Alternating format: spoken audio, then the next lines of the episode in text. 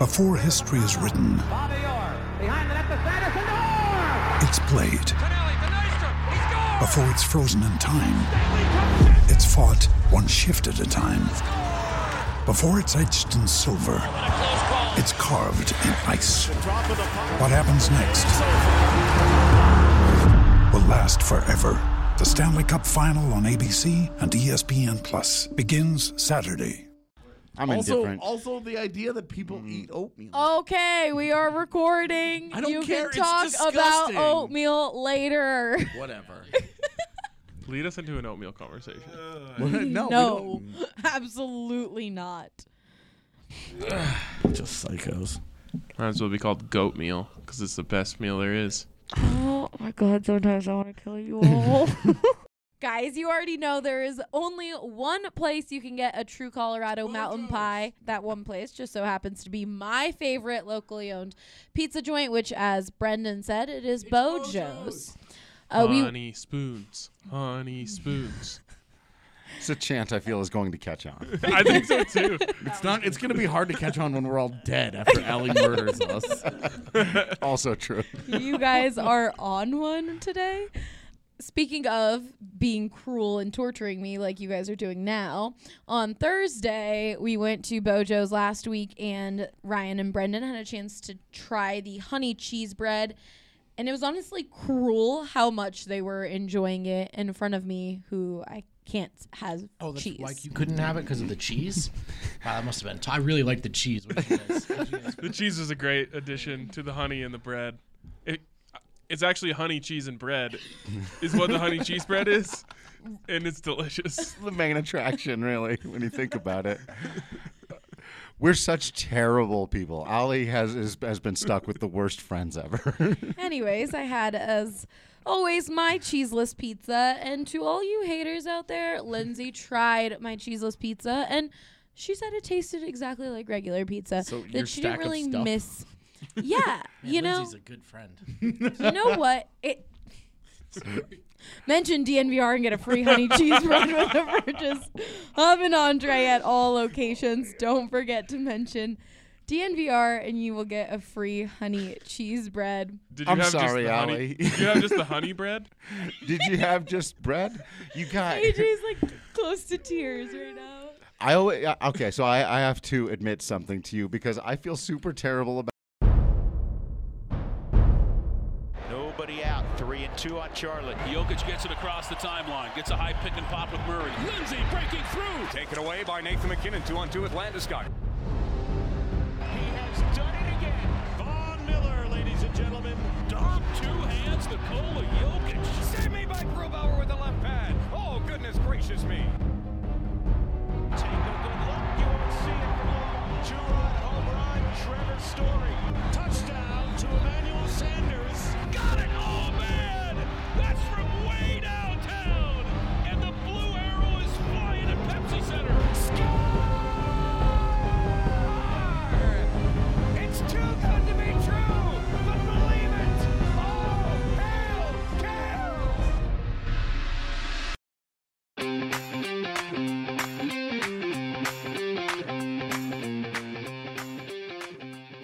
By the one and only Breckenridge Brewery. Speaking, oh, there we go. Amazing sound. Speaking of amazing things, I saw they recently released a Nitro Raspberry Vanilla Porter Jr. What? I am going to have to go check out their beer locator. Can you say all those words in that order again, please? Oh, yeah. Nitro Raspberry Vanilla Porter Jr. I kind of wish they also put the junior in, junior in there because then it just makes it so many words. just the can is. I got to um. Welcome to my life, raspberry vanilla porter. I haven't had one yet, but I will give a full review on next week's pod. Exactly. That's when Michael Porter Jr. falls down and loses a little bit of skin off his Raspberry. elbow.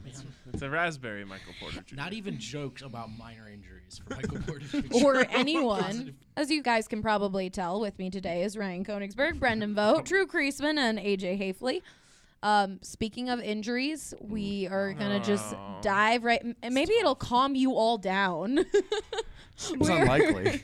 we are going to jump into the injury bug that has once again hit the Avs. The latest being Mikko Rantanen, the big moose. He left Monday's game with an upper body injury, and it is being reported that he will be out for several weeks. AJ, how big of a loss is this?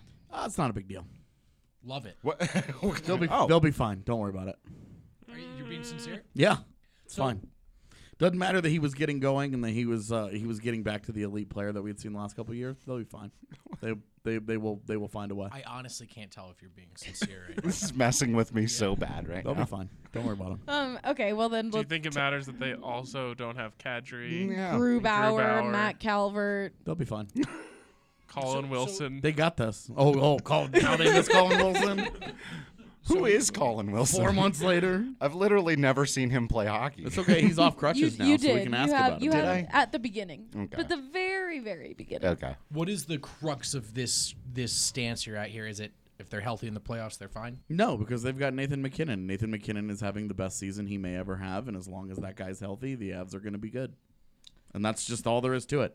He's going to put everybody on his back, and he just refuses to go quietly into the good night. He won't do it. As long as Nathan MacKinnon is there, as long and especially if Cale Makar's riding shotgun, they're going to be fine.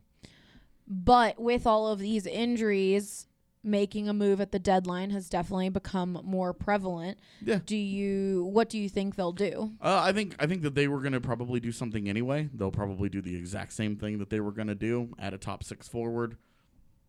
Maybe pay a little bit more of a premium to get the one that they really want now, and go from there. What about a goaltender? I don't think they'll add a goalie. Um, if they do, it'll be the short term, super cheap backup. He may play five games, and that's the five games would be a lot. I was Yeah. gonna say that sounds like a lot to me. Yeah, it would be a lot. They've got 24 games left, so uh, if he, you know, who if they trade for some rando backup and he plays a fifth of them, that would be quite a bit. So, I, I really, I don't think they'll do too much in, in that area. I don't think they need to. Uh, if you can't trust your backup for a week or two weeks, then why did you trust him to be your backup in the first place? It's just. It's it's the, the the combination of the trade deadline and multiple injuries has everybody kind of panicky right now. But you either you either believe in your process or you don't. And right now the Avs need to believe that the team that they built is good and it's legitimately deep and it can handle this. And if and if they don't believe that and they do a bunch of panicky stuff and they try and try and buoy it and they bring a bunch of new guys into the locker room, maybe it works and maybe it doesn't. You you really have no idea. You have you can't have any confidence either way that it's going to go one way or the other. You're you're throwing jello at the wall to see what sticks at that point. And when you're 60 games into the season, it's not a great way to be. It's bad business. Stick to stick to the guys you know, stick to the process, stick to your program, believe in what you do because if you don't, then why are you doing it? The Avs have this magic where anytime a guy makes his first start, it's always really good. They should just call up random dudes, just one game at a time. You've debuted this theory before. I like it. AJ's laugh. Sure. why not? I mean, they If you only need five games, just get five you, dudes. you've got boy, there I mean Adam Werner already had the magic. Sure. Antoine Bibeau had the magic and then got hurt. They really all they've got is Hunter Miska, and then I guess they could give Mason McDonald a, a contract and let him get lit up. But that's, the guy who shows rude. up at every game as an emergency goalie, throw him in there for one game. yeah, sure. I mean, you got to pick the right opponent. So Yeah. next time, next time they play the Red Wings, I guess you could even the playing field by not playing a goaltender. Nice little Ooh, just pull the goalie for a whole game. Yeah, just I mean they're only going to have like ten or twelve shots anyway, so it's fine. Well, the Avs managed to get at least a point Monday night, but they did fall to the Tampa Bay Lightning, who had been on a or are on a 10 game win streak. Eleven now. 11 game win streak. The fact they were down 3 1 and were able to come back with big goals from Nathan MacKinnon and Val Nichushkin. And Tampa Bay scored two goals that they didn't deserve, and Colorado gave him just gave him two freebies, and that makes life really difficult against an elite team. Um, so Colorado kind of put themselves in the position and then had to work their way out of it, and it was it was nice to see that they could, because the them coming back on teams has been a rarity this year. Uh, but they did it, and it was competitive, and they probably should have won in overtime, but their backup was better than Colorado's backup, and life is hard. when it comes to overtime success or lack thereof. Is that a stylistic thing, or is there a certain ro- type of roster construction and play style that's not conducive to overtime, or is that just the way the puck bounces. So Colorado's play style should be the best in the NHL in overtime. They're super fast and they exploit space better than anybody.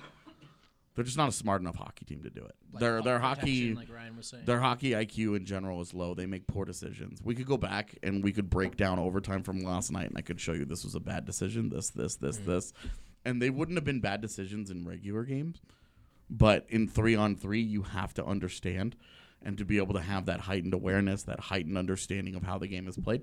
It's just hockey smarts, and the Avs are low on it. One of my favorite As a thing- team. One of my favorite things about the Avs being bad at three on three hockey is that it doesn't exist in the playoffs.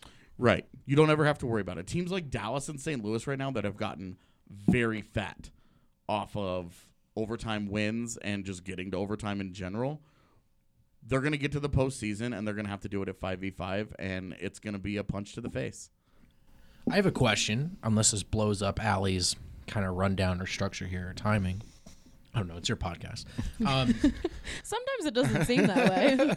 from the from the NBA perspective, come deadline time, I know okay, maybe my my favorite team's going to be quiet, but there are teams I'm monitoring. Right, I hope either Los Angeles team or either Houston team does not get significantly better, does not make deal X, Y, or Z. Is there a deal if you're an Avs fan that an opposing team might make that you're sort of crossing your fingers or holding your breath does not happen? Yeah, you don't want the guys that you're going after to end up in the Central Division. I mean, uh, St. Louis traded for a defenseman today, which cool story. Like they didn't they they didn't really need one, and they went out and they got a bad one who's not very good. So and that doesn't sort of upset like, you. Okay. So like like if Nathan MacKinnon's flying down the wing and Marco Scandella's in his way, I'm probably giggling because that's hilarious. So not like a needle moving move. yeah, but- not gonna. It's But is it's there like a team you're like, dang, they can't get better at the deadline, or the Avs are in trouble? It's really St. Louis and Dallas, like Okay. because the West is so down this year. Uh, if those teams make a big splash, and both are known to do that, they both have aggressive GMs that sense the moment. Especially St. Louis, uh, but they've made all their moves. They're out of space. They're out of picks. They're out of prospects. They're out of cap space. They can't. If they were to go out and they were to make the big move for Chris Kreider, I just don't know how they would do it without giving somebody up off their NHL roster where they're not necessarily getting better, they're just getting different. And with Dallas, The Dallas Phillies are really good at that. Yeah, they are very good at that. I call They're that the, the Philadelphia Phillies. well, and like the, the Stars have been like that a lot too. They've won a lot of off-season awards and not a lot of Right. in-season games. Yeah. And they, the you know, the Stars are just sort of they stand out because Colorado lost all four games against them this year, but two two of which were in overtime and the other ones were in like November. And you're mm-hmm. like, once you get to the playoffs, like How much stock do you put into that? Whoa, this game happened five months ago before everybody figured out who they were. Like, mm-hmm. I don't. And it's, I just, I, I think that those are two teams that are living in a bubble, but they can't get much better. Because if they do and the Avs stand pat, then there will be separation. Because right now, I think all three teams are pretty similarly talented. They're just very different. And Colorado has made a move, I think, 19 straight years at the deadline. So, like, they'll do something. But will they do a big something? I think that the injuries probably will push them a little harder to it because unlike unlike a fan perspective which is like don't blow up the future, not the precious future. The GMs are trying to the GMs are trying to win championships today. Right. They built a team for this year for a reason Uh, you have a way with words, AJ. and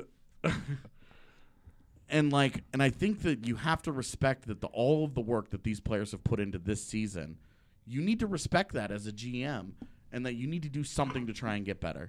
You need to try and, and push them over the line. It energizes a team when they do something. You know, even if it doesn't work out, because trade deadline moves historically don't move the needle very much. You're talking about you get a guy for 20 games, like small impact. This is interesting. So you're saying by making a trade, the front office might be saying, "Hey, we believe in." you." Exactly. That's what it it, it 100% has that effect on a team where it's not saying, "Hey, we don't think you're good enough." It's saying, "We think you're good enough and we just went and got you some help." So let's go and get it done. Exactly. And Colorado has all the cap space, all the draft capital and all the prospects to do literally any move they want. They could do anything they want in the NHL. There isn't a single deal or player that a team would be willing to trade that Colorado would not have the assets to go out and get. It's just a matter of what they want to do. Hmm. So this is the first this is the first real deadline where we're going to see you know, Joe Sakic has shown an affinity in making deals, smart deals. He's won a lot of trades recently, but can he do it with kind of his back against the wall in a big moment and not on July 1st when everybody feels good about themselves and Yeah. you know, they they all have that life coach encouraging them and telling them that they're a special snowflake. Can you do it at the deadline when nobody has your back? When everybody's out to get you? When and when the other teams are trying to get involved in trade negotiations to drive your price up? Right. right. Yeah. You know, when when all of the all of the awful GMing things that go on are taking place. Can he do that? Because the deadline is the one area where he has consistently failed as a general manager, both buying and selling. If he makes this, if he does this correctly this year, they have a legitimate cup chance. If he doesn't, if he doesn't, then he's gonna make life hard. Yes or no? Standing still is that a failure in your eyes? It is Okay. standing, com- doing absolutely nothing is a failure in my eyes. You have a good hockey team. The West is very vulnerable. You have all the assets in the world. If you've built up all these assets, you're not going to realistically make use of them. Not every single prospect that you have is going to turn into an NHL player. Right. Trust your scouting, trust your process. Take advantage of dumb teams because there's a lot of them out there. Don't be one of them. And go get you the guy that's going to get you a cup. Avs take on the Islanders on Wednesday. They have very similar record. The Islanders are 33 19 and 6. The Avs are 33 18 and 7. What are a few things you are expecting to see from this tough matchup? Well, they had the one nothing game uh, on the island earlier this year. Uh, I would expect that if Varley plays again, that he's going to come in highly motivated. Yeah. Um, the Islanders are a tough stylistic matchup for Colorado these days. Barry Trotz has their number a little bit. Um, it's just it's low event. Yeah. It'll either be low event or it'll get away from the Islanders because if if the Islanders get down three nothing, they're not coming back. They they have to keep the games low scoring. They have the ability to score a bunch of goals, maybe once a week, maybe once every two weeks. But if if Colorado gets to that magic number of three, they should win the game. If they don't, then you have a real goaltending problem. All right. I want to touch base on the events that happened on Saturday. I want to premise it with um, I know there was there were a good amount of people who had a great time on Saturday, even though the Avs did lose to the Kings 3 1. Um, really, the story of the night were the issues that fans had at um, the Air Force Academy. AJ, you were there. From everything we've read on social media, articles, all that, it really seemed like any fan's worst nightmare. It was really poorly run. Yeah. And anybody anybody that uh, there were a lot of people that got lucky, got great had great experiences, and got the good break. There were a lot of people that didn't. Mm-hmm. Um, traffic was a huge problem, and when I say that, it doesn't mean that people needed to leave earlier, because traffic wasn't a problem on I twenty five. Traffic was a problem exiting I twenty five at Northgate, and the three miles from the exit to the stadium was the problem. Yeah. It was not getting to those three miles, it was getting through them. There were people who spent two and a half hours sitting there to go those three miles. There were people who parked at various establishments nearby and walked Yeah. because it was faster. That's insane. Yeah. I mean, people were stuck There- in parking lots. there were not parking two and a half attendants hours. Yeah. to to to take to to to control everything. The people who were there didn't know very much. Uh, I experienced that part of it firsthand because I was like, "Hey, where am I supposed to be going?" I knew I was supposed to be going, but I was curious if they did, and they did not. They were not able to guide me in any meaningful way. If I hadn't have gone down the day before and done my research and done my homework on where to be, it would have been a nightmare for me. And it ended up being pretty easy because again, I, I went the day before. Yeah. I would imagine that 40,000 or so people did not have that luxury to just wander on down the day before and check it all out. Um, inside the stadium, assume traffic wasn't an issue. You got inside the stadium. The merchandise lines were really long. They sold out of almost everything very, very quickly. Um, beer, beer, hot dogs, and pizza all sold out.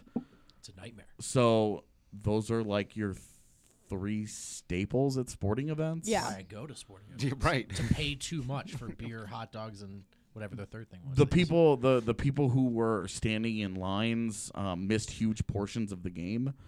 Um, the concession stands were spilling over into the stands. They spilled over into the bathroom lines. There weren't enough bathroom facilities on site for forty four thousand people. They, I believe, the the final count was thirty six porta potties that they brought in for forty four thousand people. Thousand. And I mean, even even in the press area, I didn't talk about this in my article that I wrote about it, but even the press area, we had one bathroom. Uh, they didn't have enough dumpsters on site to handle the amount of trash that was getting hauled out of concession stands. So there's just huge piles of trash, just in walkways. That's rough. It was, it. I mean, it, it, it was the most poorly run and organized event I've ever attended in my life, and I've only been to a few thousand sporting events. Right. People in So- the front row with the best seats couldn't see the game. And that's look. Is that a stadium series thing? Is that's that a inherent to that's the- that is an outdoor hockey game thing. I just don't feel bad for those people. Fair like enough. you know, like I feel bad that hey, if those are the only tickets that you can get, and they they happen to be three hundred and fifty dollars, and all you can see are the tops of heads skating around, that sucks. Yeah. like that's just don't go at that point. But Yeah. like When you go they to an event only like that, they only sell those tickets because people will buy them. Right. Like they are bad seats, but people will buy them. but so far every stadium series event is like that, right? Yeah. So far away from the. You Right. are so far away from the I'm- mic. I'm terrible at Apologize this. to the people if you're a little low. yeah, it's it's really like you sit that close and it's very difficult to see. The sight lines are not going to be good. They don't have a solution for that yet. But that that goes to your whole point, right? They sympathy, they seem to have I mean the headline of your piece was dead on. They forgot that this was supposed to be for the fans. right. It's supposed to be some. It's supposed to be an experience for the fans, and like the Well, it was an experience, buddy. The, the, the flyovers were cool, and the concert uh. was whatever. I'm afraid to call Sam Hunt country music because country music fans weird. have been attacking me about that. it got really weird. So Sam Sam Hunt is a musician who played music. he played some music. It was it was a thing that happened. and like like the fireworks were cool and like there were a lot of cool elements to it that made it like the in-game experience was very enjoyable for say me. I had a great time for for what I was there to do. I thought it was great, but I also had inherent advantages that 40,000 people did not.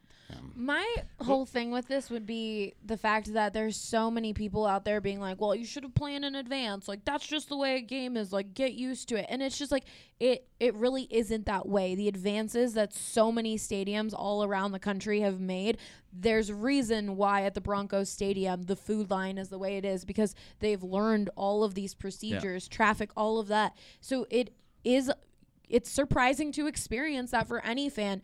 The people who had a great time, that is fantastic, and uh, at least some people. Yeah, and that's awesome. Like But, those like, people got the memories like- they paid for. Yeah, don't be like, well, you should have done your research. Like, uh, just a lot of people are just going to enjoy the game. Uh, If you would have gone, if this game would have been hosted at Mile High at Coors Field, which it has been at Coors Field before, then you wouldn't have expected all of this stuff because that's just not the way in 2020 the way stadiums are run, the way that we have to experience. That's not the fan Right. experience anymore. So if it was back then, okay, but you can't just say like, oh, everyone should have prepared for this. It's the people who didn't prepare. th- It's their fault. Yeah, focusing on the focusing me. on the traffic aspect of it loses the point that there were not ushers, that there were there there were people in wheelchairs that had to wheel their way through mud and ice and snow just to just to get to the gate. Yeah, it's Yeah. Like what the hell is that? They just they sent such a message that they just didn't care. and there weren't pe- there wasn't people directing traffic right out of these right. lots. And there stuff. were Like, there's just- a there's a video that one of my friends sent me that, that he took from his car of a dude in a MacKinnon jersey who hopped out of the car and started directing traffic himself. And to be clear, if you had a great time, that's good. That's a Right. good thing and good for you. But not everyone did. Here's There's a One of the- whole lot of people that didn't. here's one of my issues with the people saying like, "Well, I had a good time." It's like a lot of people are saying like, "Do some planning, like leave a little earlier." And it's like people left the Denver area at 3:30. Yeah, yeah. They That is planned. three and a half hours before the game. It's like I know for a fact that if I was in town and I was going to that game, there is no way I would have left more than three and a half hours before the game because you're like, okay, we'll get down there, you know, at, at least an hour and a half before the game, be able to go check out the stuff. It's like, and that's just me. Not to mention people who maybe their kids had games in the morning. They had. It's not like everyone can just drop everything and be like, oh, I need to leave for the stadium series eight hours before it starts. Right. To and they properly s- get there. They on said time. leave early, plan ahead. People were leaving four and five hours early and getting there at puck drop. And like Or a bunch of people miss puck and drop. and the signage the signage wasn't there so like that north gate exit you know the emails were saying hey go to the south gate because everybody was coming from denver so everybody was going to the north gate the signage on north gate did not specifically say it's a two lane exit so a lot of people just sat there in one lane not knowing until they got up there and the second lane's not even getting used yeah. it's classic What whataboutism. It's a massive pet peeve of mine, and we'll dig into it deeper later when we get there. But just because you can always point to somebody else who could have done something better, maybe, E- even if it was a valid argument, and it's not that people should have been better prepared to be at the Stadium Series, that takes zero of the blame off of the NHL and the Air Force for not being prepared. Zero. Right. Th- I can blame both if that if it's true. It's not. So it's it's it's they're trying to distract from the issue. But it's whataboutism. Like, what about the people that it doesn't matter? That is not the the point of conversation. Right. The It NHL should be invalidate the experiences of the people who That's had a right. great time. It uh, leaving earlier also doesn't magically make there be parking lot attendance. It doesn't Right. magically make it so that they don't run out of beer. It doesn't magically make it so that people aren't standing in a bathroom line for an hour and a half. Right. Like that it leaving earlier doesn't solve anything except you got there. Congrats. A poorly run event is a poorly run event, and it was this was about as bad as it's going to get. The yeah, the it's a, It was, a flyover. it was a mess. there was a camera on the flyover for fans to have a chance to see what it is like during that flyover up from the planes, which was really cool feature. But on it, you can just see at that was right about at puck drop the traffic Yeah. to get into the stadium. the all accidental the self-owned that that turned into i was like you can't seriously be posting this thinking I mean, it was a cool video. But like it was but it was like look, what's your takeaway it's not oh hey look dope stadium it's wow look at all these lines of cars It reminded me of the of the video that gets circulated every year of LA traffic during the holidays. yeah during thanksgiving Yes. yes exactly It was like where you're just like what is this I might have to actually post that next year and say, look at this, look at this view of the LA traffic during Thanksgiving. and it's from the game yeah. Um, I just feel really bad for the people who had to deal with that. Like again, c- if you had a seamless, amazing time, like good for you. yeah that's Um, awesome uh, Like that's no a- one's ama- saying that in a way like, "Oh, good for you." No, that's Right. fantastic. We're happy that what- you what- were able what to you do paid that. for. That's what we hoped had happened for everyone. But the Everyone. thing is, is like I, I'm putting myself in those shoes. It's like, man, it was what? It was no less than hundred bucks to get in, no matter what, right? So now you're talking two hundred bucks to go uh, with with whoever. Then you get stuck in all that traffic. You miss puck drop. You are already in a bad mood for sitting in four hours of traffic. Um, you know, whatever. You have a poor experience trying to get concessions or anything like that. You're probably hungry because you've been on the road for four hours. Um, and then, not to mention, you got to get right back on the road and do the whole thing all over again after the game. Or the people who couldn't get Ubers out of there. It's like, even if it was 70% had an amazing time and 30% had to deal with this nightmare, it's like, that's that is the story. Yeah, that there was right. this like sporting event nightmare for thousands of people. Yeah And it why is it okay if 10,000 people had the worst sporting experience of their life Right. Like, why is that okay? And how, and how would get that not be a story? That's a you're story. not going to please everybody. Like, Yeah. then that's just the nature of anything in life. But thousands and thousands of people did not have a great time. and pe- the people who are like, "Where are you getting this number of thousands? Like, all of the cars. The math. That's where we're getting it. from the. The that's people not who counting the waited people. two and a half hours to get out of a parking lot the alone. people, the people who waited an hour and a half in line for for a beer that and they ended up being sold out of. And again, to the people saying, uh, I, I saw some people saying like, ask anyone who's been to a fireworks game at the Rockies, like what the traffic was. It's like maybe Okay, ask me. maybe 50 minutes, right? Yeah, like Oh, yeah. 45 minutes to get It out gets- of course. yeah. That's acceptable. Yeah. This, that's something you plan for when you leave a massive sporting event. Mm-hmm. There is a huge difference between 45 minutes and two and a half hours. And at the end yes. of the day, people planning these events, leagues planning these events, have to weigh them against the newfound convenience of watching these games at home. Mm. Because that- life, yeah. That's a great ticket. That's a great seat on my couch with a TV. So But I I- want to go to your event, right? And- As a sports fan, you want to go, but make that worth my time. And this one was one of the rare things where it's that much. It, it's supposed to be that much better to be there in person, right? Because how rare do you get an outdoor hockey game? That's the allure of this entire thing. Exactly. Is oh my god, I get to go see a hockey game outdoors. It's not that much cooler on TV. In fact, it's probably a worse product on TV because the game's a little slower and that sort of stuff. But this is supposed to be one of those things that's like it's all built.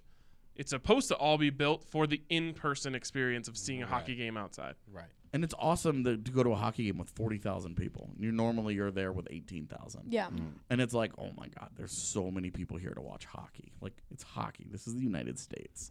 like this is a super cool thing for hockey nerds who want this to go well, and it just didn't. This experience definitely seems like honestly everyone's like every sports fan's hell and anyone who's listening to this who had an experience like that we're sorry but again it was the story of that game really so we had to talk about it aj had to write an article about it because really that was just the experience And apparently, everyone in the world had to read that article, which I appreciated.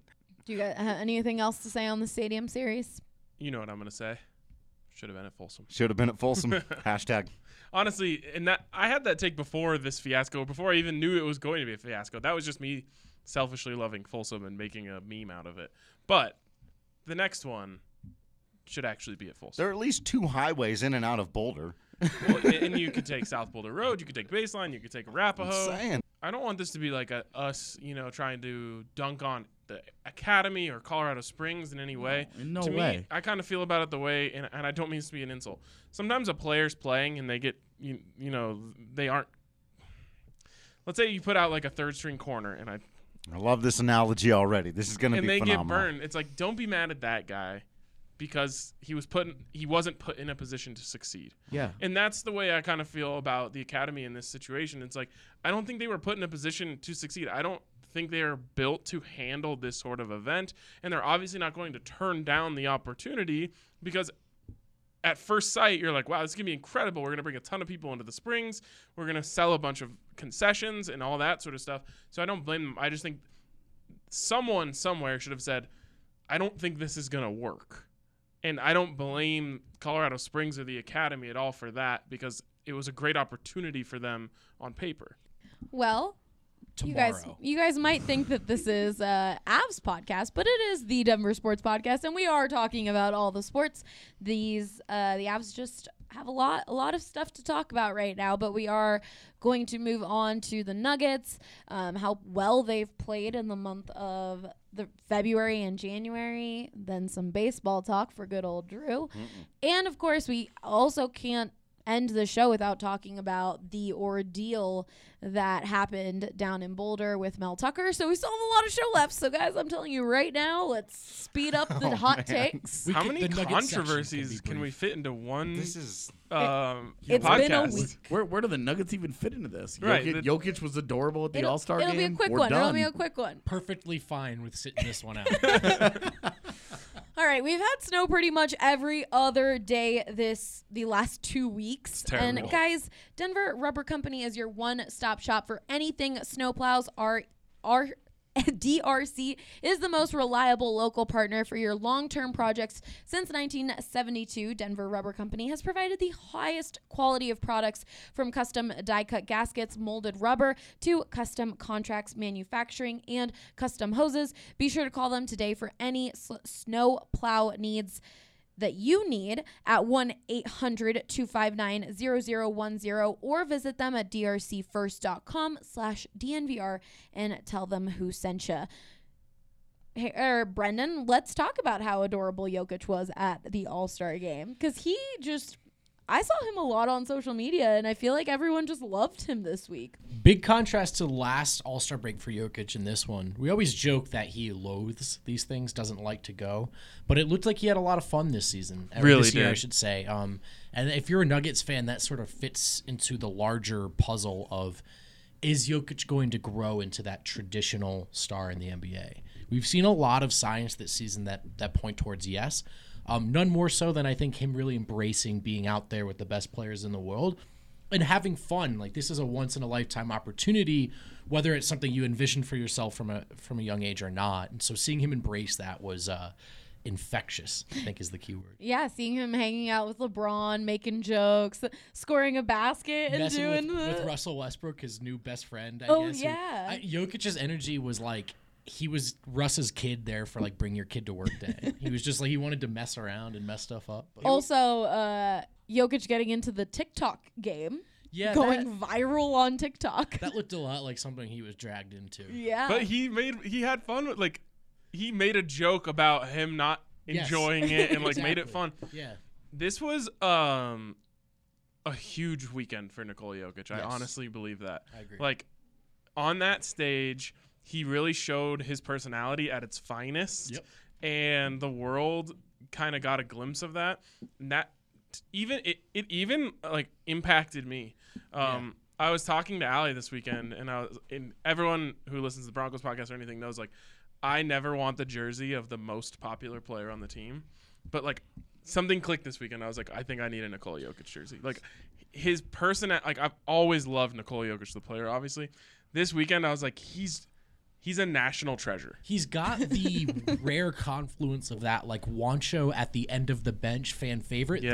thing, but he's also actually like one of the eight best players in the world, and it's such a unique combination that we don't get to see, and it really. It, I, I, I go back to that word infectious because whether you're fan or media, you watch this guy do his thing long enough and you're grinning ear to ear like mm, an idiot. Yeah. you know? He kind of leaned into the whole like he's not a traditional superstar Yes. thing. Like he did the goofy celebration after he scored his first bucket. Um, then he like did the like guitar, thing, and then thing. afterwards he's like, I want to do something stupid, and I think I did. I think I did. Yeah. and like then he like made the joke like I can't believe I got snubbed for MVP.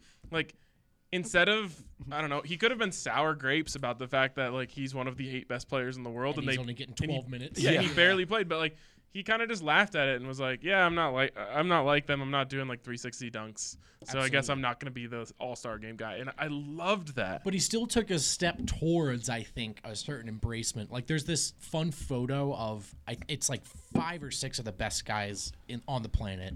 Chris Paul at an older age, they're watching Ben Simmons shoot a three, and it kind of looks like they're all joking to each other. Jokic is in that photo. It's like Chris Paul, LeBron James, and, and James Harden, and all of the guys that the casual fan thinks of representing the NBA. Jokic is in that photo. And just the idea that he's there talking to those guys would even be captured in that moment accidentally. It's like a step up from where he was last year, which is, hey, maybe I don't belong here. It's also crazy between the haircut and like the shape that he's in right now. He looks like an entirely different person from Strong the agree. beginning of the season. Hey, the Jokic is in shape thing is a real take. I mean, I see this guy multiple times a week. Not to get weird, it's in a locker room. He takes his shirt off. I, I know what shape Jokic is in. He's in better shape every week that we check in.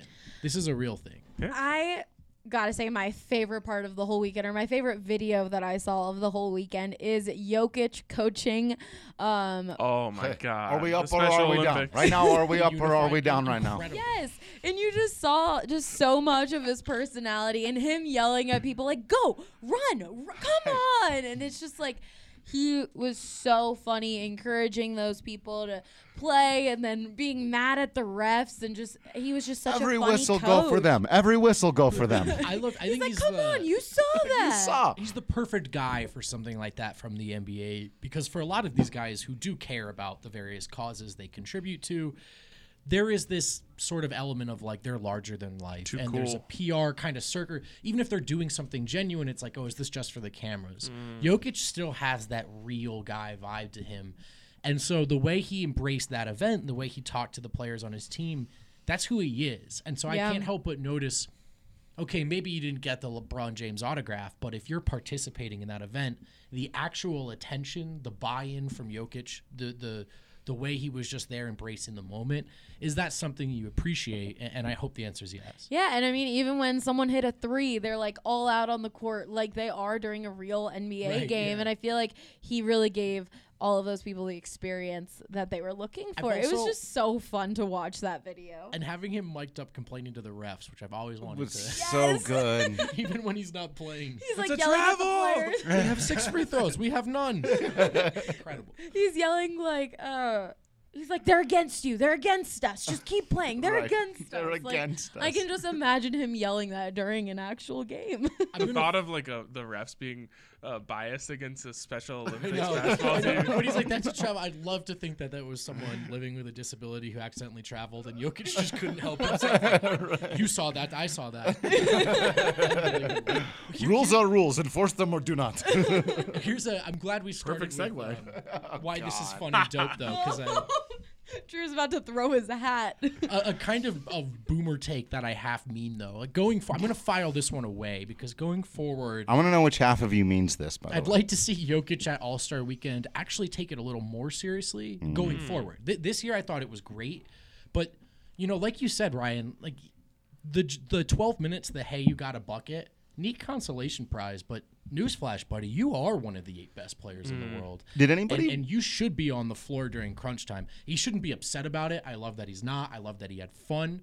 But I do wonder if we see with each year an increasing amount of like, um, you know, a lack of imposter syndrome and an embracement of his status, not just as good in Denver, but one of the best guys on the planet. I think uh, the problem is though, like these coaches and whoever is making these these subs are saying like, oh, what do the fans want? Yep, hundred percent. And like, it's going to take fan the the people appreciating Nikola Jokic the play. Like when he gets in on the fan vote, then I think you might see a little bit of Right. a change. And, and I think we'll see this, Ryan. I do, but not till three, four years down the line. Or this year after he leads the Nuggets to the NBA Ooh, there you championship. go. Love that take. But the idea is it'll be fun to remember this season, watching that smile on his face. And I do think that is the underlying story with, within this Nuggets season is Jokic has been growing into that guy. That guy it seemed like he may never grow into.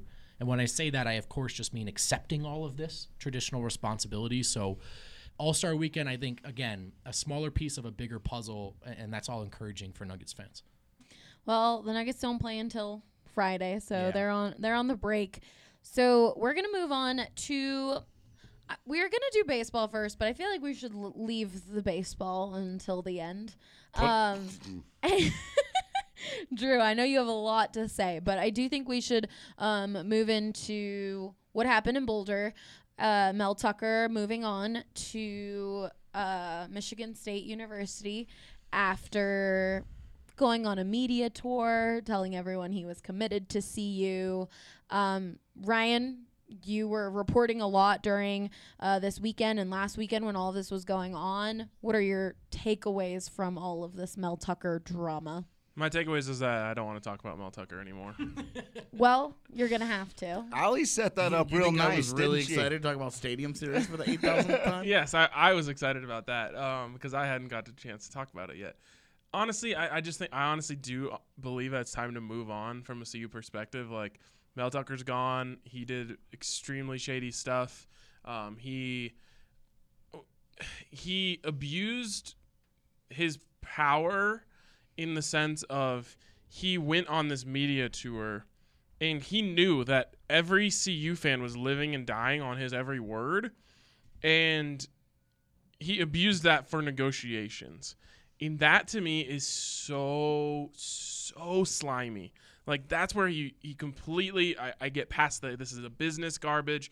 That's like you were lying to everyone's face for your own personal gain and it's not okay to me.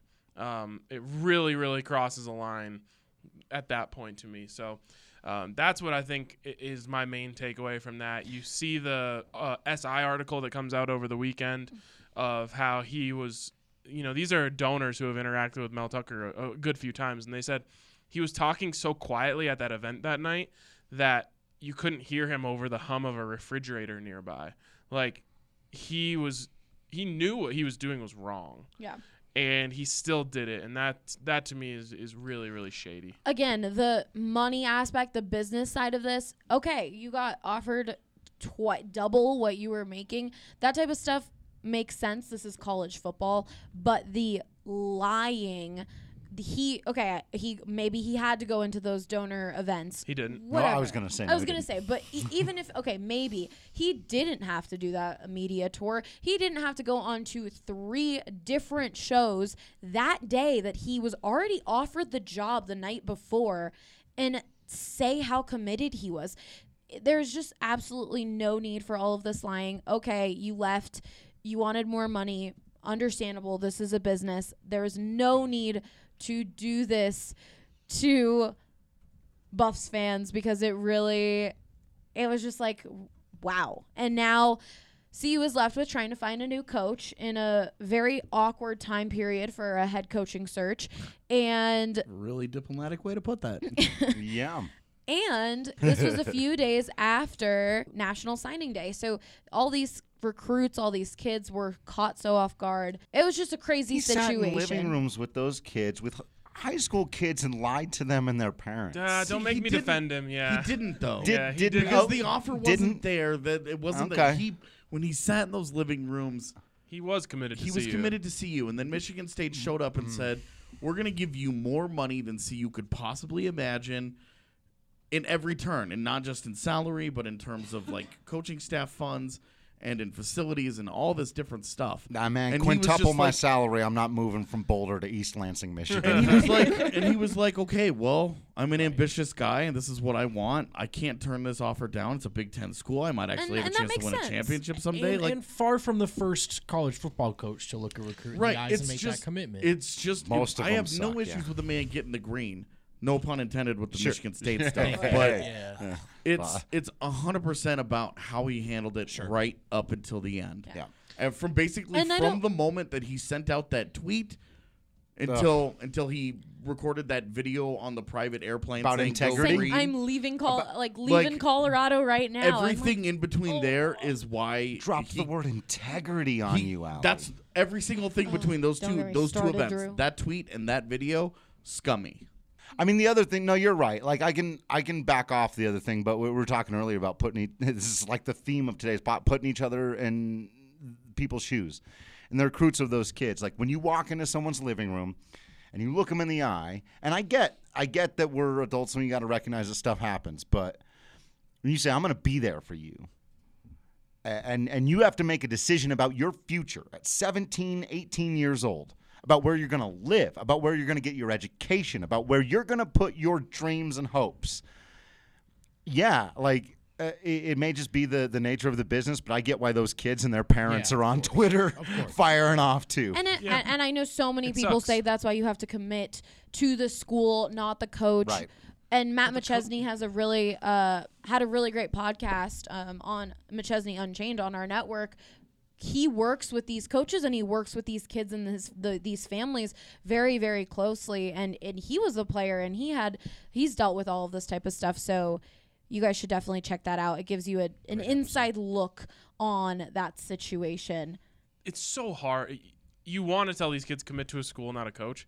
The It's coach so is the one who's that. persuading you on a Yeah. daily Right. basis, Sitting trying to get your living room, right. right? And Yeah. like you always, kids don't commit to a place where they're like, I love the school, hate the coach. Right. You know, It's Commit never to the hap- not once. relationships. Yeah. right? Anything. In life, right? Yeah. Like you know, Brendan always uses the term: people don't leave jobs; they leave bosses.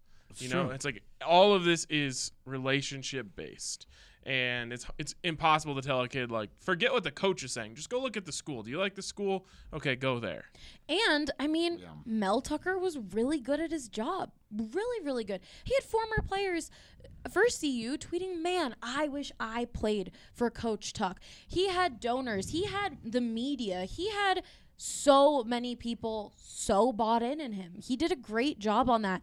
And it's really unfortunate that it had to play out the way it did because I believe Buffs fans would have been upset that he left if he just left but for this to have played out the way it did really tarnished everything. Is he? I mean, you guys have the the pulse of that fan base. I mean, is he? Is this total heel turn? Is he enemy number one, He's two, canceled. and three? He's He's he's, canceled. totally canceled in Yeah. Boulder. He's 86. It's it's kind of funny. You look there's there's uh, a situation yesterday where one of CU's assistant coach went and followed him there, and he handled everything with the utmost class. And he had a meeting with his players, With all their the ones parents, that, too. yeah, th- Imagine. that morning before anything came out, told them, broke down, you know, cried, and for him, it's like, okay, well, you can stay here and hope that the next coach doesn't have an offensive line coach that he's going to like that he wants to bring in. Now that would have been pretty unlikely because this coach, was, Coach Kap, was a really good offensive line coach. But there's still a chance that the guy comes in and maybe his brother is an offensive line coach. He's like, I want to hire, you know. So his his options were stay at CU and hope the next coach likes him, or go double your salary, or somewhere in that ballpark. It's like he had to do it, but he handled it all the right way. And yesterday on Twitter, all you had was CU fans saying like, "Man, I wish Coach Kap the best." You know, like Class act. Class act, exactly. Mel Tucker handled everything the exact wrong way, and now he is public enemy number one. Well, and now, now, when he goes into those living rooms in the future, Oh. now every single coach recruiting against him has something that says he he used the word integrity with you. Because look what he did to all those kids. Look what Yep. he did to Colorado. And And some personally, I hope he gets drilled. I hope he never has a top 100 recruiting class ever. Relentless. Not realistic, but it would be great. pursuing the next job. I mean, and some of those kids are using this as fuel. They're saying all the right things on Twitter. That class has done a good job. Some are saying, like, forget CSU, like, put MSU first game of the year and let us prove what we're worth. And I think that is awesome to have that type of mentality. It makes it real easy to root for those kids. Yeah, and there are going like- to be some some players that try and leave. I feel like that's inevitable. It's something everyone needs needs to accept. Um, but hopefully, a great amount of them stay, and things work out. Because right now, Ryan, I'll let you take over on where we are on this coaching search. There are a few names being thrown out. Um, interestingly enough, from what I've heard, Eric Bieniemy is still a legit option. I think everyone kind of thought that this would be a song and dance type of thing. Hey, you're Eric Bieniemy. You were great here. You're a, a, a hot head coach candidate, but we both understand that you're probably going to be an NFL head coach. Let's just you know meet up, have dinner, and go do our own thing.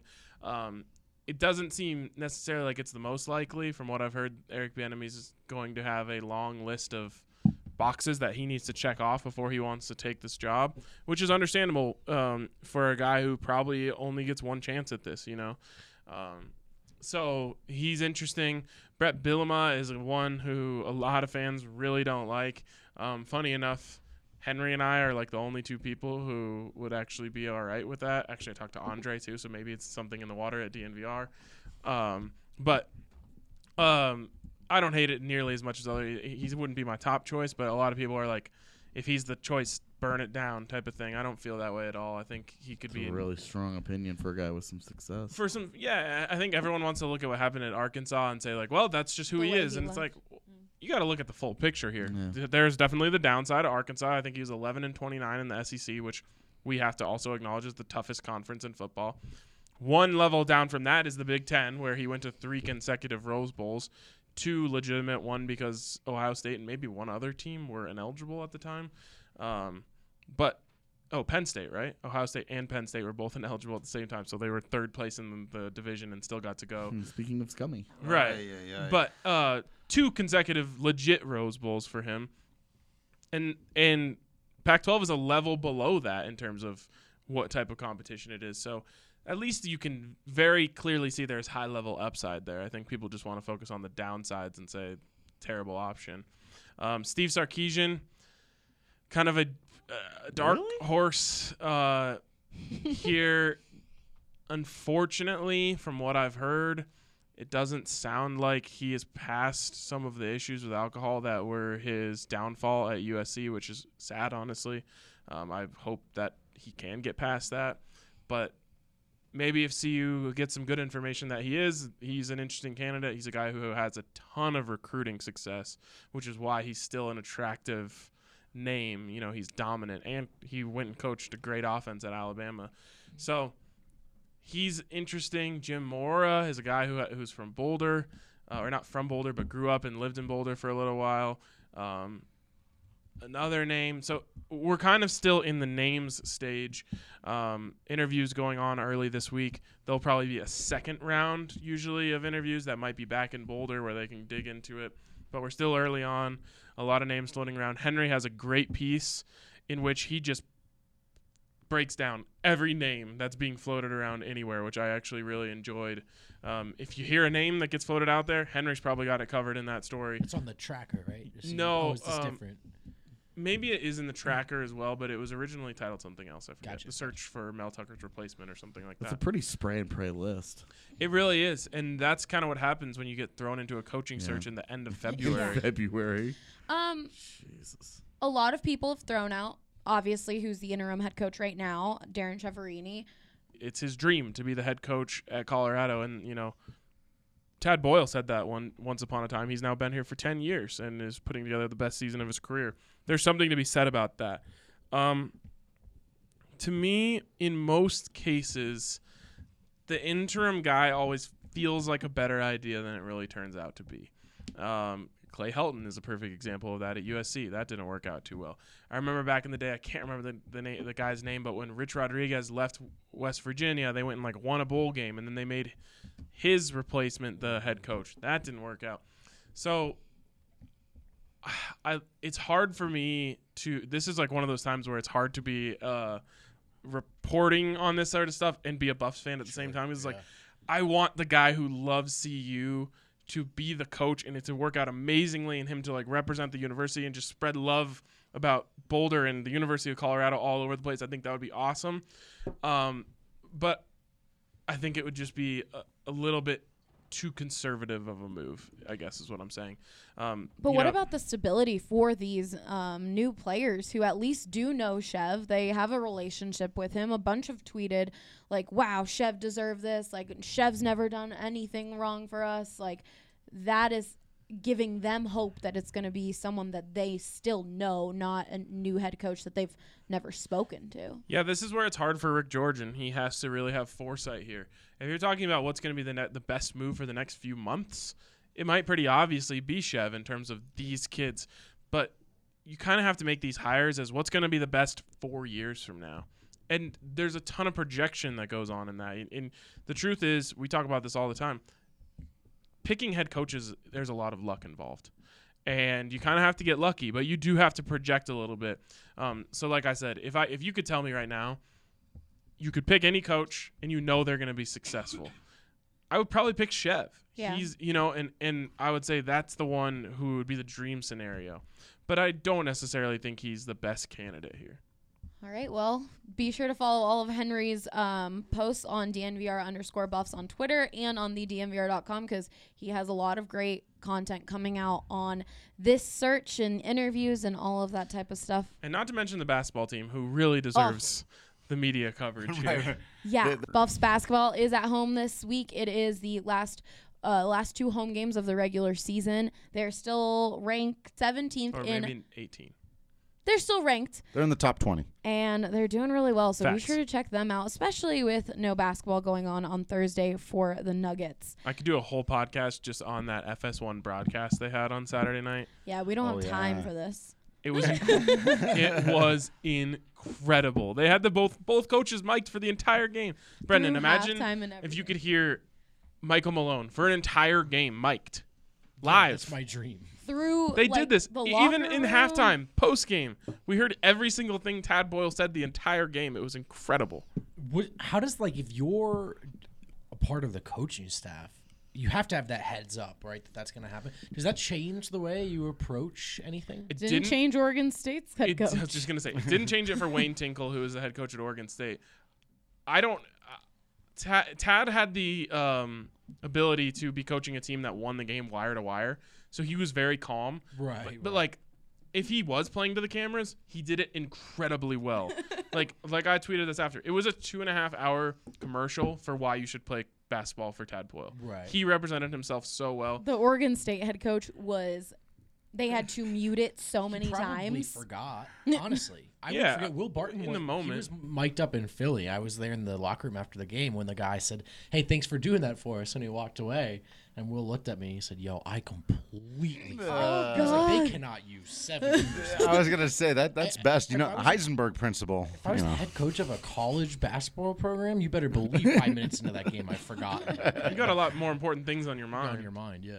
You got to take care of your teeth, and guess what? We can help. Our friends over at Green Mountain Dental Group are giving away a free Sonicare toothbrush when you schedule a cleaning, X-ray, and exam. That's right. You simply have to take care of your teeth for Green Mountain Dental Group to hand over a free Sonicare awesome toothbrush. Just take care of your teeth. Check them out today online or call them at 303 988 0711 to schedule your appointment today. All right, Drew, I'm just going to throw this over to you. The baseball world is is in a bad state right On now. On fire? Yep. Even LeBron James tweeted an hour ago about what's going on and how he would feel if this was in the NBA. For the people who aren't um, setup. following baseball right now, or there's too much drama for them to be like, ah, I'm not paying attention to that until opening day. What is going on right now? the biggest, most extensive, most elaborate, deepest running, most embarrassing cheating scandal probably in the history of American professional sports. Worse than the White Sox literally throwing the World Series. So now AJ and I are going to have a fight. but in my view, yes. Now that's because I don't have this sort of like the absolute worst thing you can be is a loser. So losing on purpose is worse than cheating to win. Like I just, for me, like that's irrelevant. What makes a scandal worse than any other scandal is how many people were victimized by this? How many people were hurt by this? In 1919, seven guys decided to throw one nine game series. The people that were hurt by that were themselves and people who bet on them. And that's to me, that's the big distinguisher here. The White Sox cheated themselves out of winning the World Series. Right. The Astros cheated everyone else out of having a true champion. 100%. They cheated Aaron Judge. They cheated the Dodgers. They cheated all 29 other teams in baseball. The Rockies have a real complaint. For the one time they could have won their division, they had to play an interleague. You guessed it, the Houston Astros, who were definitely cheating. Go look at the start that Tyler Anderson crazy. have. Like it's it's insane. And the Houston Astros. So many teams throughout the league that can. all 29 back, of them right? Yeah. all 29 except for like the miami marlins who just uh, you know the baltimore orioles don't have much of a yeah. Any team that's been even slightly relevant in the last four years has a grievance against the houston astros and that's why people who never like look the brotherhood of baseball the fraternity of baseball demands that these guys never snipe at each other. I've never seen them do it. You asked me in the slack the other day. Is it always like this? it is never, ever in my lifetime, not during steroids, not during, not there, there is no other, not during the Pete Rose, M- Mike Trout, We didn't have social media Chris, back then. but this isn't, this is guys Right at now press put a- conferences. Right, you put a mic in the face and you get F the Houston Astros. That's right. Right. From all of them. Aaron Judge today, Mike Trout, who would just assume never go on the record about anything. Except the weather. Yeah. He feels cheated. Right. He knows the advantage that comes from knowing what pitch is coming, and he spoke at great length about that. Yeah, how good would Mike Trout be if he knew when you're changing? He'd hit 500. Right. Like they know the advantage that this is. They understand, and, and that's why I'm so happy that the players are coming out because I worried that the fraternity of baseball would stop them from doing so because they don't want to point across and say, you guys cheated us, but this has crossed that level. Right, because it does have like a sort of um, protect the shield kind of like blue code type of deal, Yeah. right? Like you just don't cross that line. with each hundred other. percent. Cody Bellinger saying, "I want to hit a line drive right in Carlos Correa's effing face, his ugly face." I mean, these guys, they don't talk like this. Right. This isn't the NBA or boxing or pro wrestling. Like th- these guys. I like how those three uh, things got lumped look, together. Look, bro, the three best soap operas in sports. those guys know how to drop a promo. They know what's up. Kris Bryant would rather not. He'd really rather not.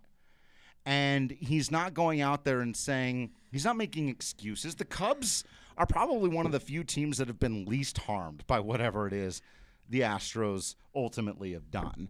Kris Bryant has a, th- there's a word, it's called empathy I've when heard you, of it. Yeah, it's this thing when you recognize that this fund. th- If this is about the integrity of the game, this fundamentally undermines the integrity of the game far more than anything else that's happened in the history of baseball. There are Houston Astros fans who are suing their own team today, and I 100% understand if this had happened here with the Colorado Rockies and I was just still a Colorado Rockies fan, I would join in on that class action suit. What's the what is the basis that of they the paid lawsuit? that their season tickets were priced to watch a World Series contender that was cheating, right? That's right. That's 100%. None of this was real. And I've seen a couple. He couple was a little opportunist. yeah, As a But that's- see, like, I, and I've seen a, uh, like, look, there's all the arguments about like oversuing is ridiculous, and but but the the part of it that I don't buy is when people come out and say, well, but you got the best experience, you got to win the World Series. I'm sorry, no. If my team cheats to win the World Series, and I understand a lot of people feel differently, this is just me. I stand on principle. My team cheats to win the World Series.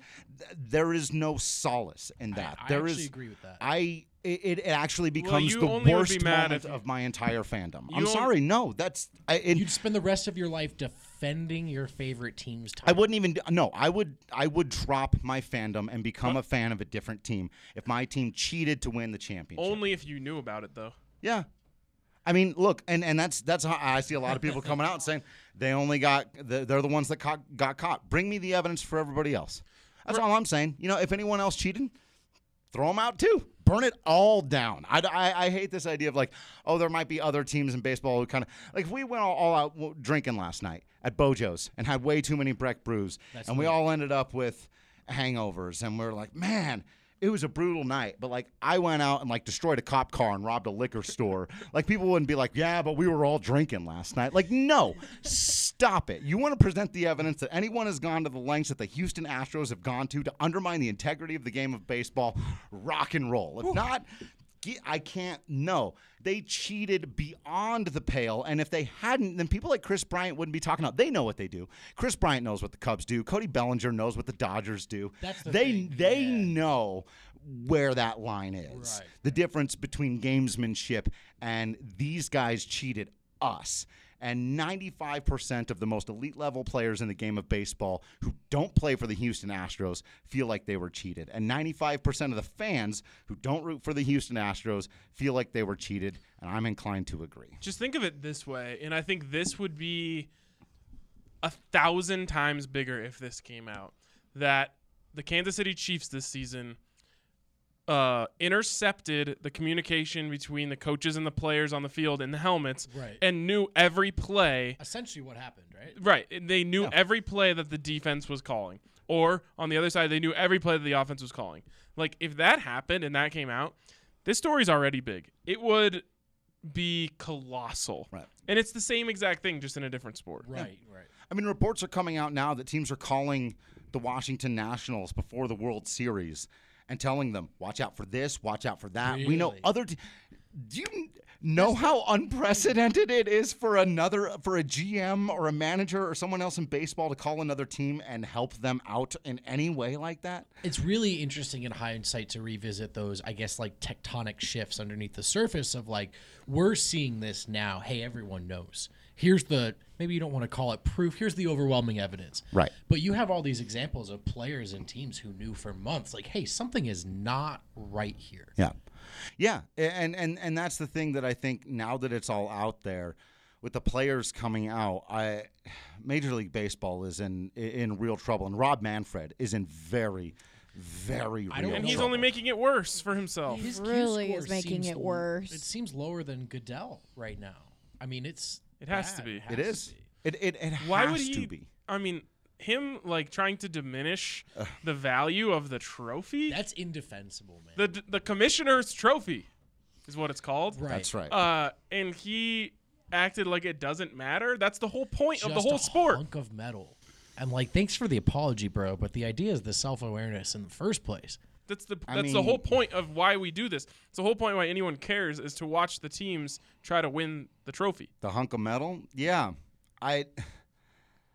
And then he com- comes out and says like there'll be no tolerance for hitting the guys. It's like, dude, you are playing this the entire wrong His way. His radical nature and, the, and his sort of like, I guess, if the optimist bit would be willingness to, to look at changes to baseball, he's lost all benefit of the doubt now, right? As a guy who has a clue. Yeah. Who was the player, AJ, who um, Kadri had to take matters into his own hands? Ryan Lindgren. Yeah, right. Ryan Lindgren has a dirty play. The refs don't call anything, so Kadri has to take matters into his own hands. Yep.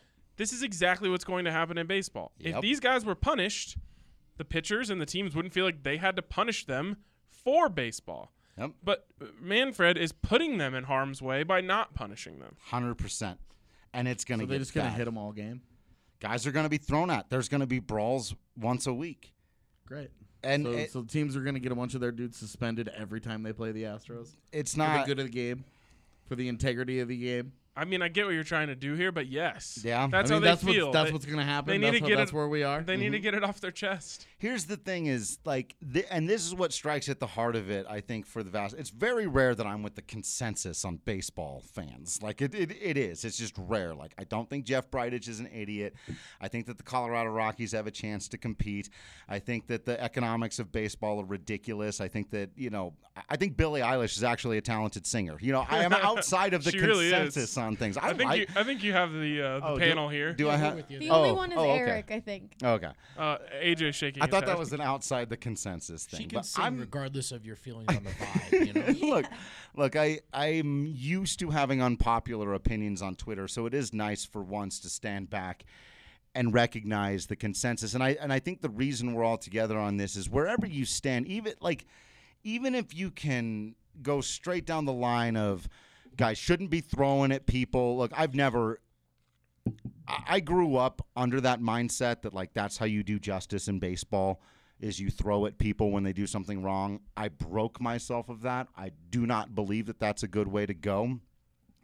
But we have a Gotta it. sport where guys throw at people for pimping home runs. We Gotta live do in a it, man. sport where guys get suspended for throwing their batting gloves behind their bat and it happened to make contact with an umpire's shoe. But they cheated to win, Drew, and So you got to do it. Nothing. You got to hit him. Nothing. The hypocrisy. You, You got to you you, gotta you gotta hit him every time they That's come right. up the bat, man. You got to do it every game. to be Not clear, every AJ's time. an Astros fan, but it sounds like you disagree pretty vehemently. What What about this though? What are they? What's uh, Rob Manfred gonna do if every player who comes up to bat just gets thrown at? Let's see. Let's. I'm ready to find out because if he's not going to do anything about it, they will. It's not going to be every at bat. It's going to be here and there. But the Astros haven't. So you're gonna they're they're gonna pick their spots. Uh-huh. It's real manly. So Bring it. that's, That's the tough stuff. It look, man. That's there's the, there's that's no the- other methodology. That's the higher. That's the higher look, level man, way to do it. Let if- me pick my spots. it's not. It's They're the gonna- only way that's left. Like they're gonna go out and like slash their tires in the parking I lot while they're taking they- batting I practice too. Rock they and roll. would prefer that the commissioner had simply taken care of it. That's taken it correct. Okay, so my question with this, and this is where this is where the cru- this is where I differ here because I don't I don't mind the Astros getting punished. They deserved that, and Still I waiting don't, for it to happen, but and sure, I mean uh, multiple multiple guys' careers might be ruined, but As they should You be. and and rightfully so. Like I have, but but you sitting here on a podcast feel like they haven't Well, the players, like the nothing players has happened. But this Yeah. is where how do you do it? oh, I've got players. Uh, we're suspending them for games. Like Plenty of them. like how do you do it? trade it off. all oh, of the every player is suspended. that's right. So what do you do? What do you do about the guys? I mean, this is remember this is like multiple years later. So what do you what do you? I mean, do they were about the- doing it last year. What do you what do you do about the guys that that because I saw like there was like a breakdown, right? Like somebody went through an Astros game and was like, "Oh, I'm going to break it down for every guy who went up to an at bat," and you could hear the trash can bangs and all these different things, right? Oh no, it was all of them. It's 100 percent of the guys on the 25 man roster. Yeah, There's no it- way to Even yeah. if you just didn't say anything, you were complicit in the whole racket. So No. how do you? So you you're gonna all the pitchers are gone too. Yeah. sure. So you're just gonna ban an entire team of players that are now like in other places. Mm-hmm. Yes. So like the Yankees spent three hundred million dollars on Gerrit Cole. and How does Gerrit that Cole cl- was done. How does that clubhouse receive him too? And not to distract from your point, but again, like just to what you're saying, everyone was involved, and some of these guys are on different teams now. So Well, and this is what this is what I'm yeah, you get a like- 50 game suspension Okay, so- for being on PEDs with a team, and you get traded, or they find out a year or two later. Yeah, you still get suspended for 50 games. It doesn't matter that the team who picked you up either didn't know that you were on performance enhancing drugs or didn't care. Like it, it doesn't matter. Like you got suspended for your personal behavior. It happens with teams all the time. Like if I'm- you give everyone 30 games, yeah, I'd feel better about it. Yeah. So that's your so just give everybody 30 games and then call it good, sure. and then and then you'll stop. You'll get over this. I mean, I also want You'll the feel like there's punishment that's been doled out. Is what I'm saying. I want the World Series title vacated, and I Okay, want which is irrelevant, uh, Jose, okay. and I want Jose Altuve's MVP vacated. Okay, And then we're good. because they're dirty. Yeah, because they cheated. So how do you how do you go through like the- you would a gold medal? How do you do? How do you go through the entire history of baseball and all the guys who are in the Hall of Fame who doctored baseballs and cheated back in the day in that way? I mean, What do that's you a do? whole other problem. What do you do with them?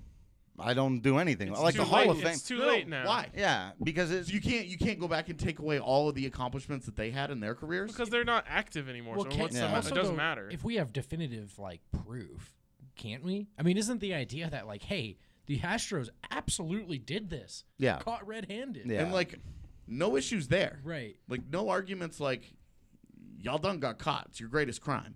You got caught.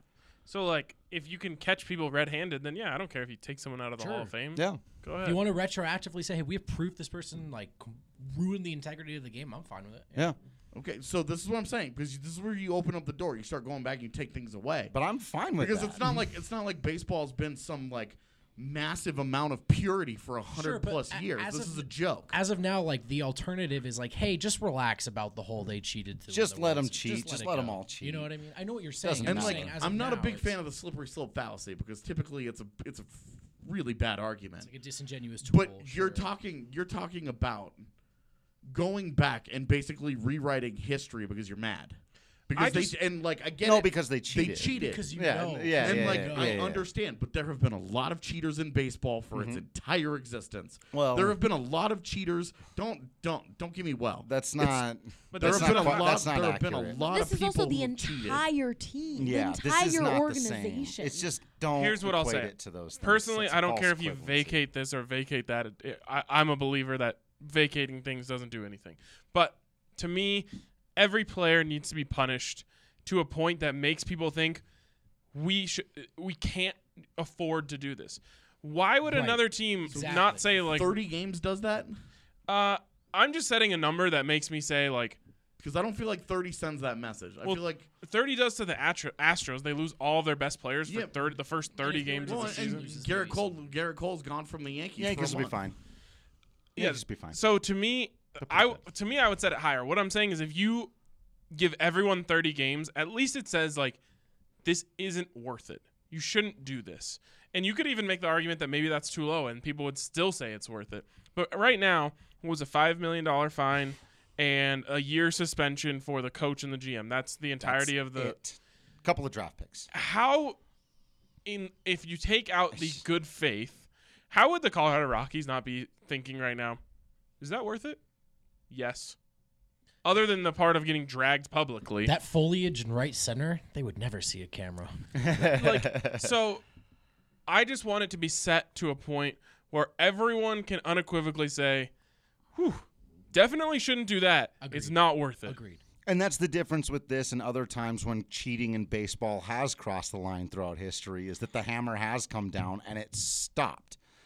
Guys don't throw the World Series anymore. Hasn't happened since 1990. It hasn't happened in 100 years. Honestly, McGwire and don't Sosa that. may Well, not make the Hall. You know what I mean? That's a That's message right. sender. That Those guys that's aren't real. going to make the Hall of Fame. Barry Bonds is going to be really close. And, And it shouldn't be steroids or not, even you could argue. Right. So, but to, to your point being, like the punishments have been handed out. I mean, weren't steroids legal when these guys started doing them? Not really. all. that's Depends on the that's that's a, a tricky issue too. But was no, legal for a long time.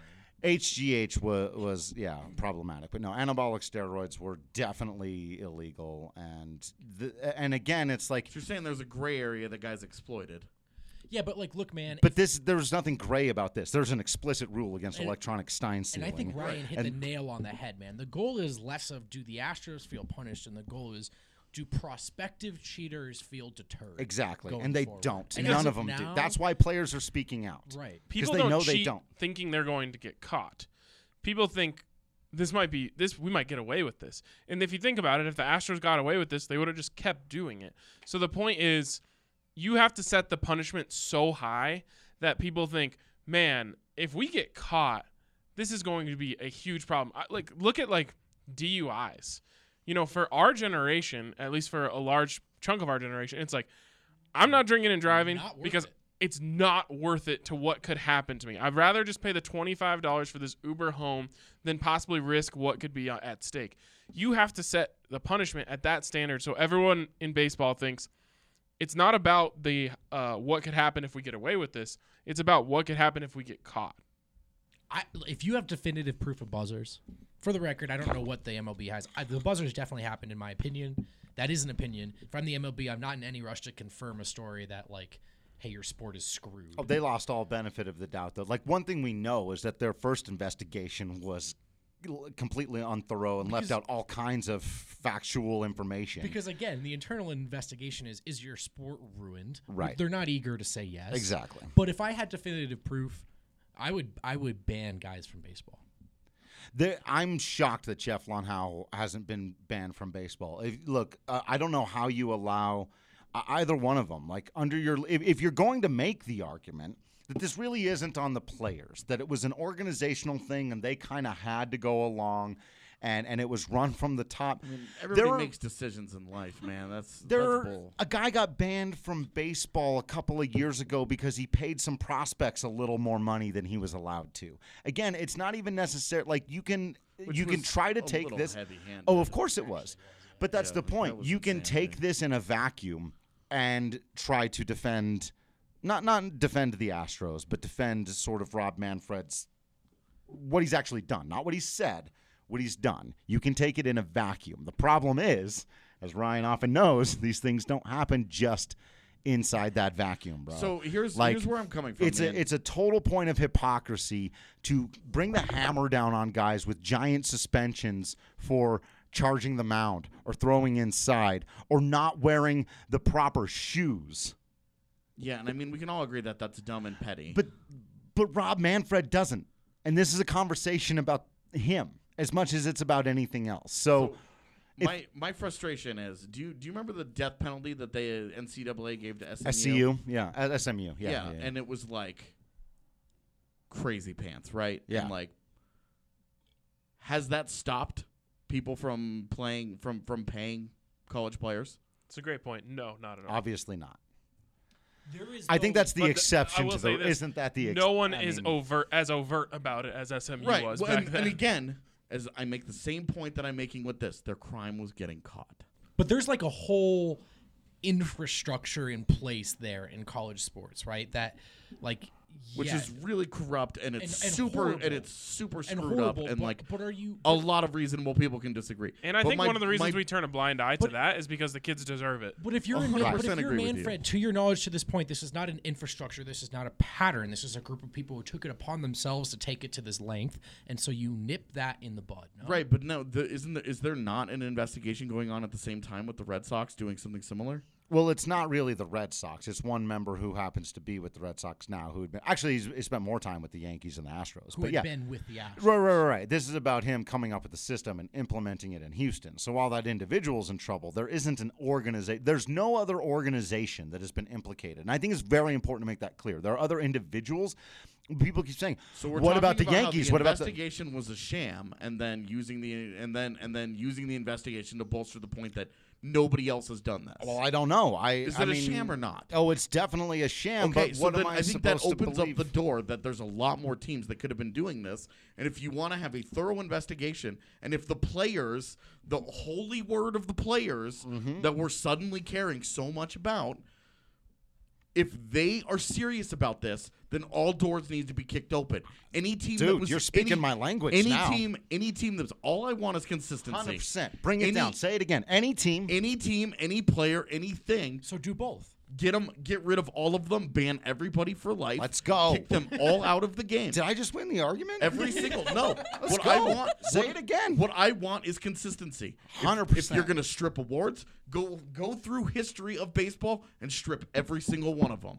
I don't care if that dude's been dead for 50 years. Strip it. I'll But carve out time in my I care- schedule. all I care about is consistency. Me too. I don't want inconsistent ap- applications of this because we're in the moment and we're upset about this today. Sure, but and then step set that set that precedent forever.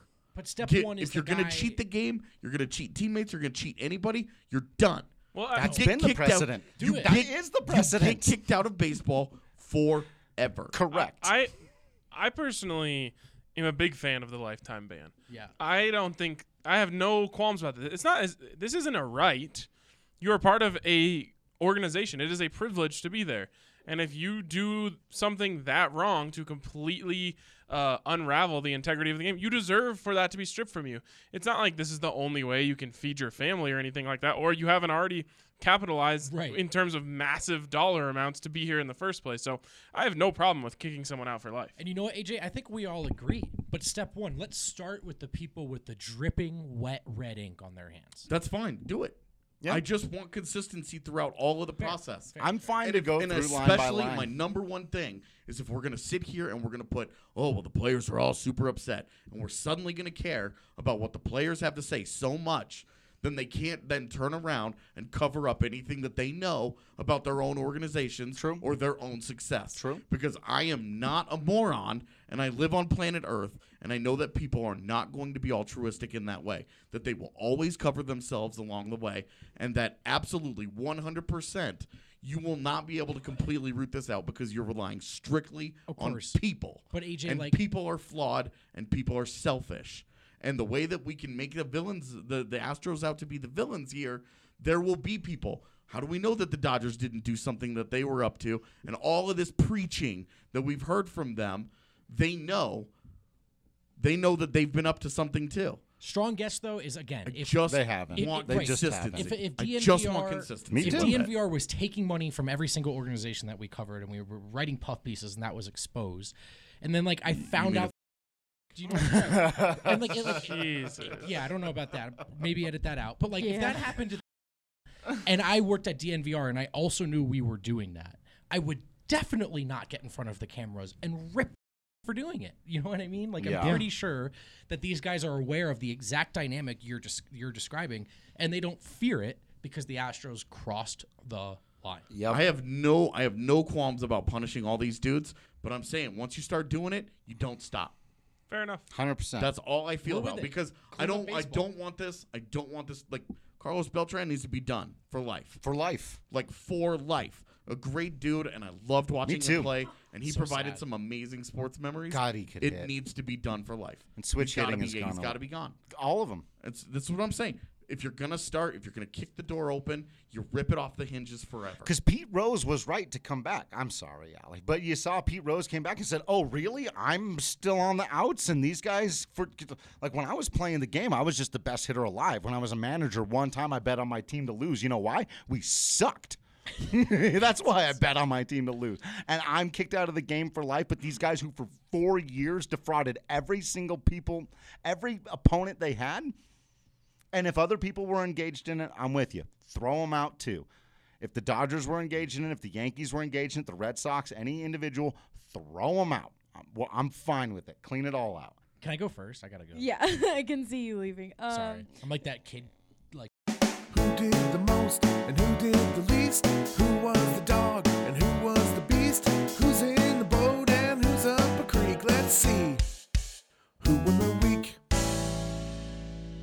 Packing up early before class. I know I'm the teacher and being like, oh my god, this class. Allie is so done with us. Um. All right, Brendan. Why did the Nuggets win the week? Go. The Nuggets didn't win the week, but the NBA won the week because the slam dunk contest was great. The second time in a few years we've seen that. The three point contest came down to the final shot. Um, they have a new structure in the All Star game that I think will um, really, really incentivize playing hard going forward. NBA All Star Weekend was the best it's been in years. That's a big, big win for the National Basketball Association. Okay. Finish Peace. this 24 seconds. Hold on, hold on, hold on. One last comment.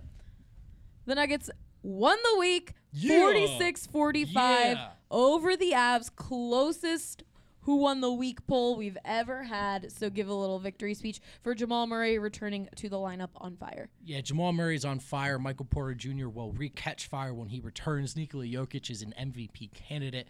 The Denver Nuggets are cooking with grease. And you know what? I'll just say it before I leave. It's a Nuggets town now. Oh, okay. And he runs away. All right. Yeah. I mean, it really was the closest poll we've ever had 46 45. Avs were Avs for winning four straight games. Um, I'm sorry, Drew, but Whatever, man. remember the Titans for being a winner of DNVR Movie Week? Got 9%. It's kind of a lot. I know nine nine's higher than I thought we were gonna get. Come on, movie lovers.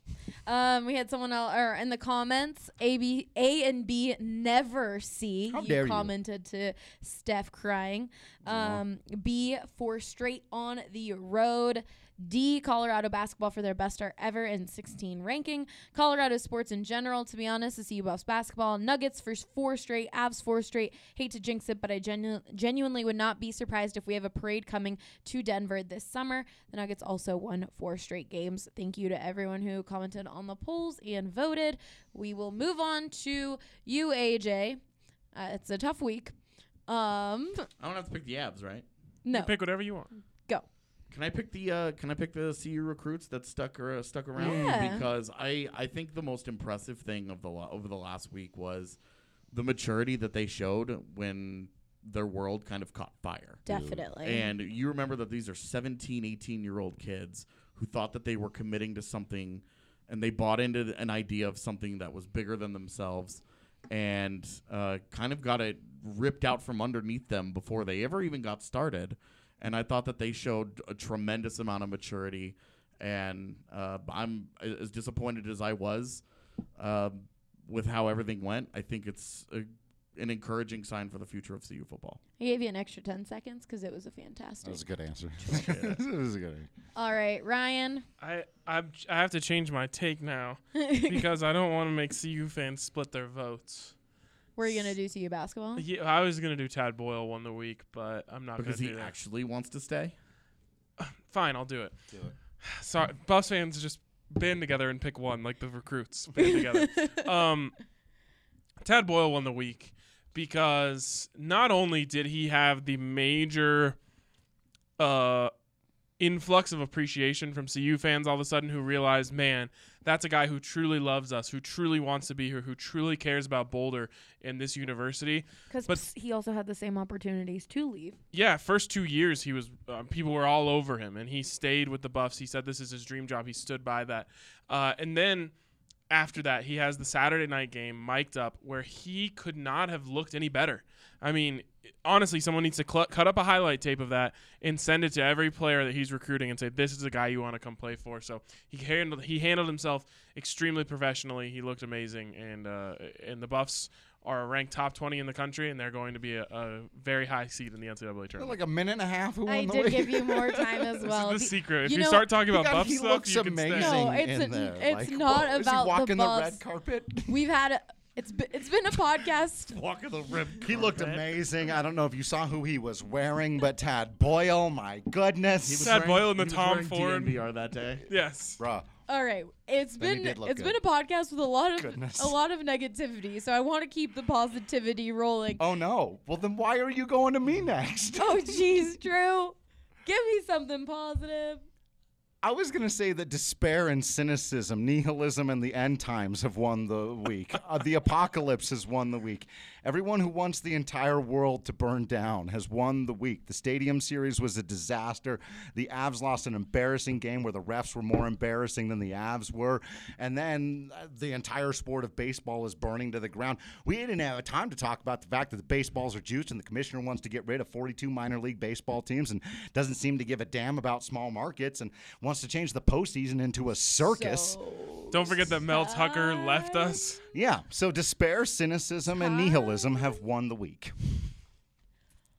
With that, Did you say you wanted to end on a positive note? um, I hope that wins. you think I'm gonna be able to write that one alone I'm on a making tweet? you smell nihil- spell smell. You don't have to just- smell nihilism, but you can spell it. The if you voting want. option should just be eat Isn't at it? Ni- I thought it was nihilism. Eh, well, it depends on if you're German or not. For some reason, I pronounce it in the original Okay. German because I was Well- taught that like philosophy. Nicola versus Thank Nicola. you to everyone who has stuck by for these two hours that we have talked about all of the craziness that has happened in the Denver sports world. We appreciate you guys always riding along with us because life is truly a roller coaster. Um, be sure to subscribe to the Denver Sports Podcast channel so you can get these awesome podcasts as well as bonus pods that we do every once in a while. And be sure to leave us a comment, rating, whatever you want to do, and your questions on the Denver Sports Podcast post on the DNVR.com. I've said it the 75,000 times. The, the, the, the, the, Um, and I have lost I've lost my current panel as everyone's on their phone except Drew and Brendan has left. So we're gonna end it with that. I have a trade deadline, so Have a fantastic rest of the week, everyone, and we will see you next week.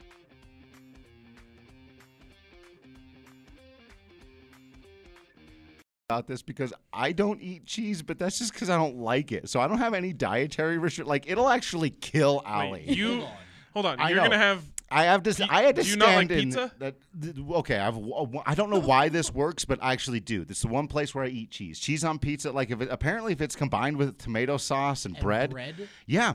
Apparently it doesn't matter to me anymore. Drew, You were not the first people to be absolutely stupefied by this aspect of my diet. what by about the way. lasagna? No. sandwiches without cheese? Blasphemy. Done. Every time they put cheese on my hamburger, I get upset. But I don't have like the Like same hamburger. reason. That's right. I get a hamburger cheese cheeseburger. What is no? That's not what I ordered. I didn't order no cheeseburger. But Allie, it will actually hurt her. Yes. Me, I'm just a 33 year old man who doesn't like the taste of cheese. Yeah. It's the difference between someone who got a divorce and someone whose wife left them. what a comparison, Ryan. I mean, thank thank you for that. I think everyone now understands what Drew was talking about just because of that. all of our all of our divorcees. yes, really, exactly.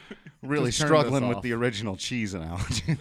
Welcome into the Denver Sports Podcast presented